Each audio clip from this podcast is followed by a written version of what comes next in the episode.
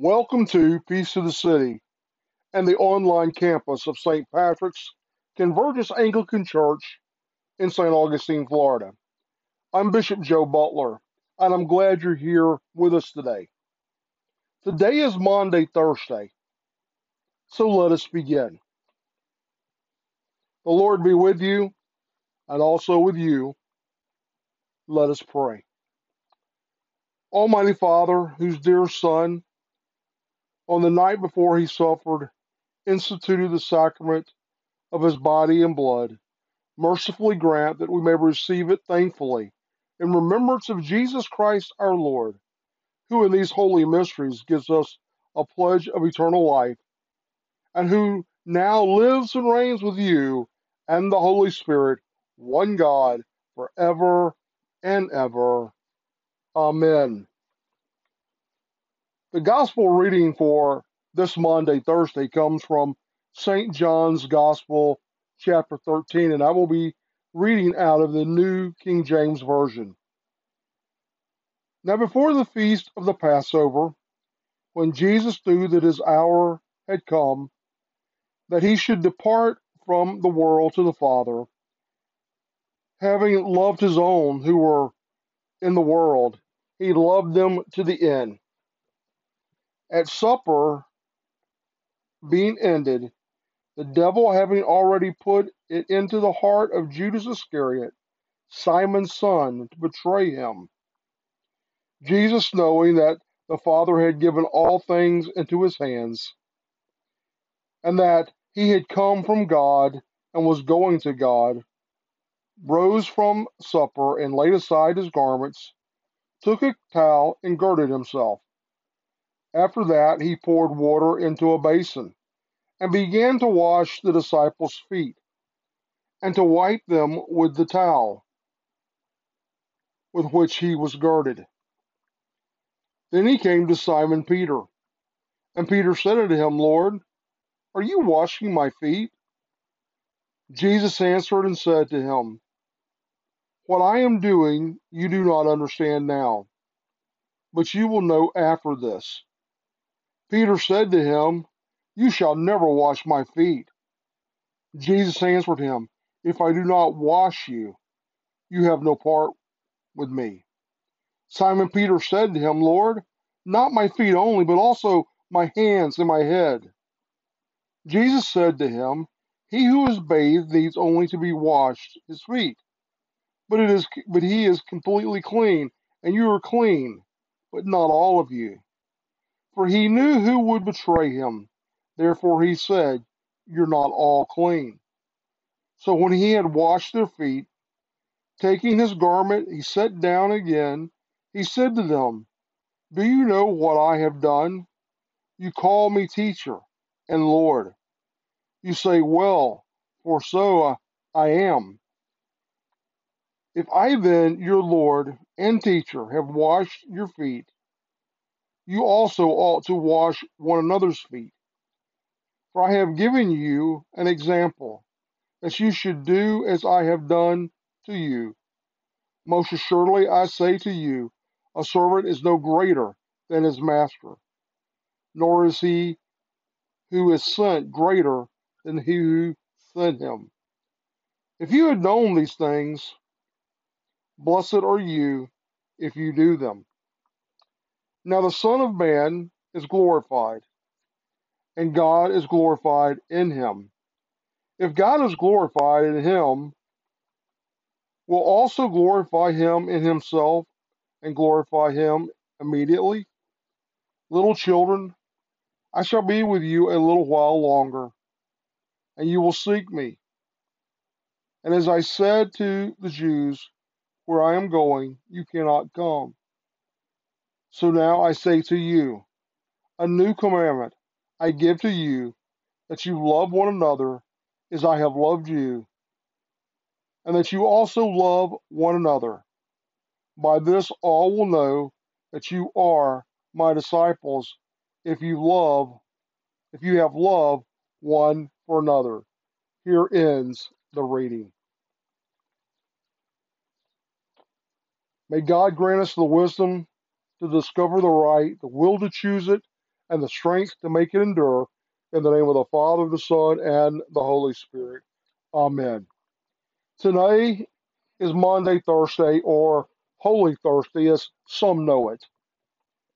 Today's gospel reading, we see a portion of the narrative. If we look in Luke chapter 22, we can see another portion of the narrative. and we'll look at that today. But this helps paint out a picture of what is happening on this particular day that we call Maundy Thursday. Today I want to use I want you to use your imagination. I want you to see yourself in that upper room with Jesus and his disciples. Take a moment. Visualize yourself in that room. You're smelling the smells of Passover. You're hearing the conversations that are going on around the table. I want you to smell the lamb, the garlic. I want you to taste the bitter herbs. I want you to feel the water as it's being poured on your feet and wiped off. And I want you to taste, as it were, the bread and the wine as Eucharist is instituted. I'm not going to give you a theological dissertation on some of the things we're going to talk about today. I simply want you to think about the events of this night and let the Holy Spirit begin to make them very real to you.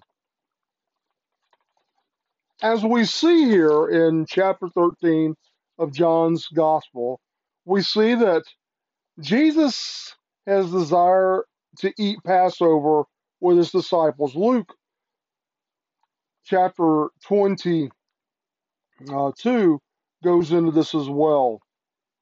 And we see this. He wants to have this Passover meal with his disciples. Now, what is the Passover meal or the Feast of Unleavened Bread? Well, if we look back at Exodus chapter 12, we see the story of Passover. This is the time where God is trying to bring his children out of Egypt, and Pharaoh is being stubborn and will not allow them to leave. And they're told to take a lamb and to slaughter it, to cook it and eat it, and take the blood from the lamb and put on the doorpost and the lintel. And whenever the angel comes over and he sees the blood, he will pass over. It was called Passover. I don't know if you've ever experienced Passover. I have. My wife is a ethnic Jew. She's her family is from Poland and they were Jewish. In fact, my mother-in-law and father-in-law both spent time in the death camps of Nazi Germany because they simply they were Jews. And we've had and we've sat down with family and had a Passover meal. It's a great event. When my children were young, we they went to a school that had a Seder every year and it was our privilege to be able to give an instructional Seder and show what every single item within the Passover meal pointed to redemption.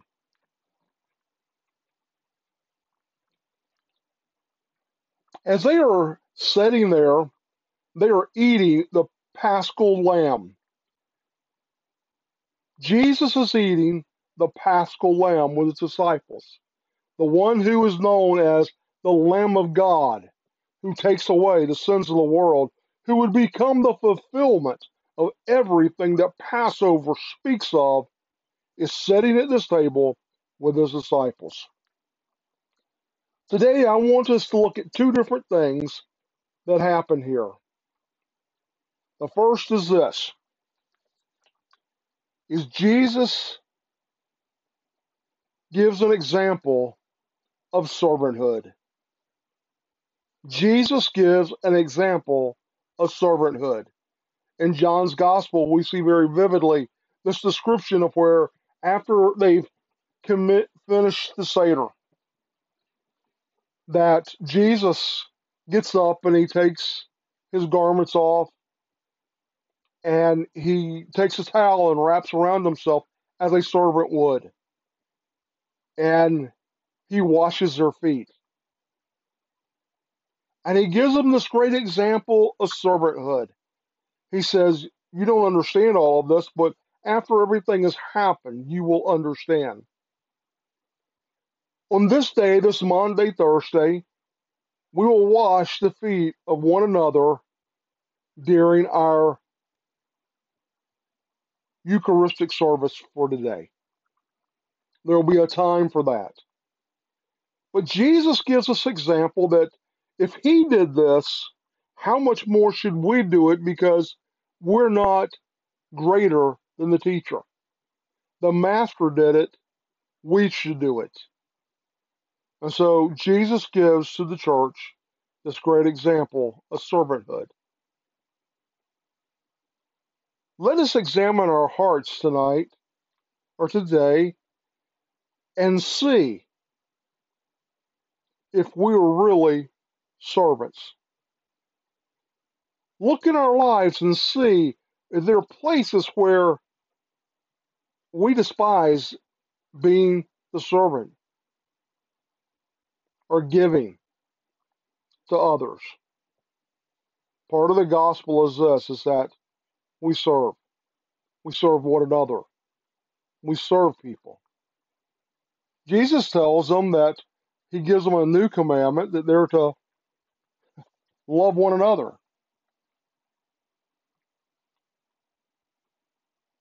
As I have loved you. And he says that people will know that you're my disciples by your love, by your giving, by your sharing with one another. One of the reasons the world cannot see Christ in the world today as it needs to see is because we don't truly love one another. We don't have this kind of servanthood imagery in our mind to serve one another and love one another. So I want to challenge you on this Maundy Thursday, that we begin to serve and love one another as Christ loved us. The second thing we want to look at tonight is, is that Jesus institutes the Eucharist. Now, the center part of our life in a liturgical style church is this is the Eucharist. The Eucharist is the culmination of everything that happens.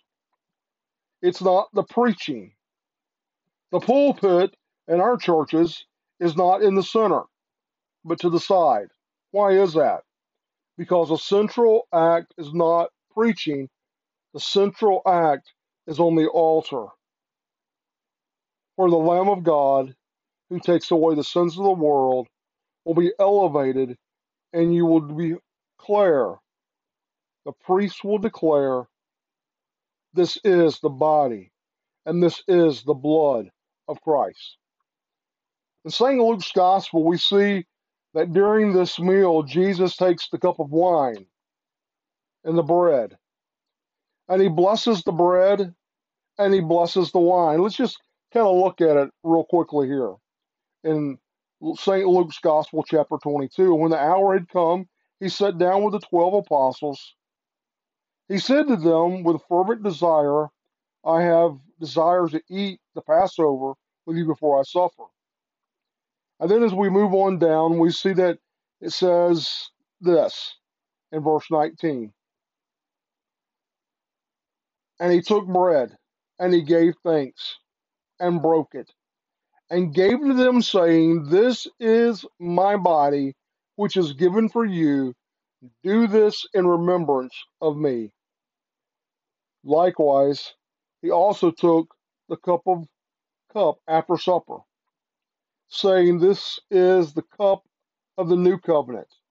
Get that, the new covenant in my blood, which is shed for you. For behold, the hand of my betrayer is with me on this table. In the midst of this time where the one who would betray him would be there, Jesus institutes the Eucharist, what some call communion, some call the divine liturgy, some call the Mass, whatever name you want to give it. But we hear these words where Jesus says, This is my body. We cannot get away from those words on this night. On this night, Jesus institutes the Eucharist and the sacrament of Holy Communion. This is not just a time where we have fun thoughts about Jesus, but this is where we receive sacramental grace. This is a sacrament, it's not an ordinance. Some churches have what they call ordinances. It kind of means that something that you do and it's ordered by someone to do. And there's nothing that happens. I've been in places where I've been told there's absolutely nothing that will happen when you take communion. And we're told to set and remember. And what we do is we have these times where we, I remember as a kid, and even as pastoring in a Pentecostal church, you would tell the people to remember. We want you to remember what happened on the cross. The problem is, is I wasn't there, so I can't remember it. It's kind of like we would say to people, the word remember can be used in several different ways in Greek. And one way is for you to have a memory of something, where you would look at somebody and say, You remember when we went down to this certain restaurant and they had the best pizza? And you would go, Oh, yeah, I remember that. You remembered it, you brought it to your mind. But you aren't actually there in the position of at that restaurant when you're speaking about that. But you bring this event from the past and you think about it. The word here that Jesus uses and then that St. Paul uses in 1 Corinthians is a very particular word. It's not used, but uh, I believe only four times throughout the New Testament. And it's a Greek word that's anamnesis. Anamnesis, which means to recall. But the image that anamnesis brings up is not to have fun thoughts or memories of something that you may have done or you may have heard about. But anamnesis literally means to reach back in the past and pull that thing that happened in the past into the present so you can receive the benefits of what happened in the past today. So in Holy Communion, we're not re-sacrificing Jesus.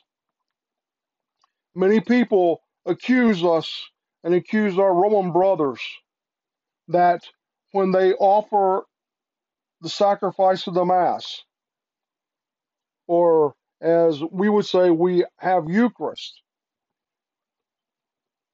Some of our evangelical friends and Pentecostal friends would declare, You're sacrificing Jesus again. No, we're not. But what we're doing is we're doing exactly what Jesus commanded in this gospel where he instituted the Eucharist in St. Luke's gospel. We're taking and reaching back into the past and pulling into our present day the event that happened 2,000 years ago when Jesus died on the cross. and we're bringing it back in to this day, this Maundy Thursday, 2021. And it becomes real to us in a real, substantial way, and sacramental grace is given. We believe in what's called the real presence of Christ. That the body and blood is the body and blood of Christ. That's what Jesus said. All throughout the Gospels, and even when St. Paul declares this about the Eucharist, we cannot get away from this the words, This is my body, and this is my blood. He did not say this represents my body and my blood, or this is a memorial of my body and blood. Now, I'm not slamming our brothers who may believe this and teach this, but I'm trying to show you what the church has believed since the very beginning. This is my body, this is my blood.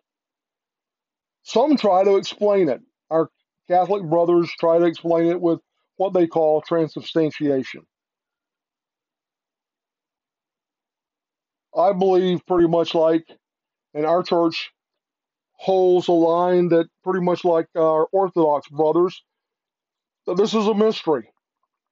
There's a great word called mysterium tremendum, which means tremendous mystery. This is a tremendous mystery. There's a miracle that happens. How do you explain a miracle? You can't because it's a mystery. But as the priest speaks the words, over the bread and the wine, and they are blessed. The Holy Spirit comes upon the elements, and they become the body and blood of Christ. Now, you may take that bread and that wine and take it to the lab, and it may still be bread and Manischewitz wine, if that's what you use, or whatever type of wine that you use but it becomes the body and blood of Christ. It may still have the physical manifestation of what it was, but there's a miracle that takes place that it becomes the body and the blood of Christ. And through that, through the real presence of Christ, we have grace. And so as we come to the table of the Lord tonight to receive the body and blood of Christ, you can have the assurance that the fathers of the church, the doctors of the church, the early church fathers taught this exact thing that I'm telling you tonight. The father said that when you bite into the, the, the bread, you're biting into Christ. And through this, we receive life through the Eucharist, we receive blessing. Through the Eucharist, we receive God's grace to live in this world. So I want to challenge you tonight. Come to the Eucharist with a new mindset. We see that Jesus exposes in the midst of all of this, he exposes the one who's going to betray him. Judas Iscariot has already made a deal to betray Jesus. And he tells them, go do what you're going to do and do it quickly. And then we see the end of this, this night after they've finished the Seder, after Jesus has washed the feet, they've, they've had the Eucharist, after Judas has left, and he's gone to the high priest to put everything into motion that's going to happen of the sham trial and the eventual crucifixion. We see what does Jesus do? Jesus and his disciples go to pray. Jesus goes to the Garden of Gethsemane. And he goes to this spot and he begins to cry out, Father, if there's any other way, please let it happen. Nevertheless, not my will, but your will be done. The disciples are supposed to be praying with him, but they're tired. They've fallen asleep. Jesus goes back and prays. Comes back to them, and they're asleep again. And he wakes them and says, Can't you at least tarry with me one hour and pray? The agony that Jesus is beginning through this process, he knows what's going to happen. He knows that he is now going to become the paschal lamb. He knows the sins of the entire world are being placed upon him.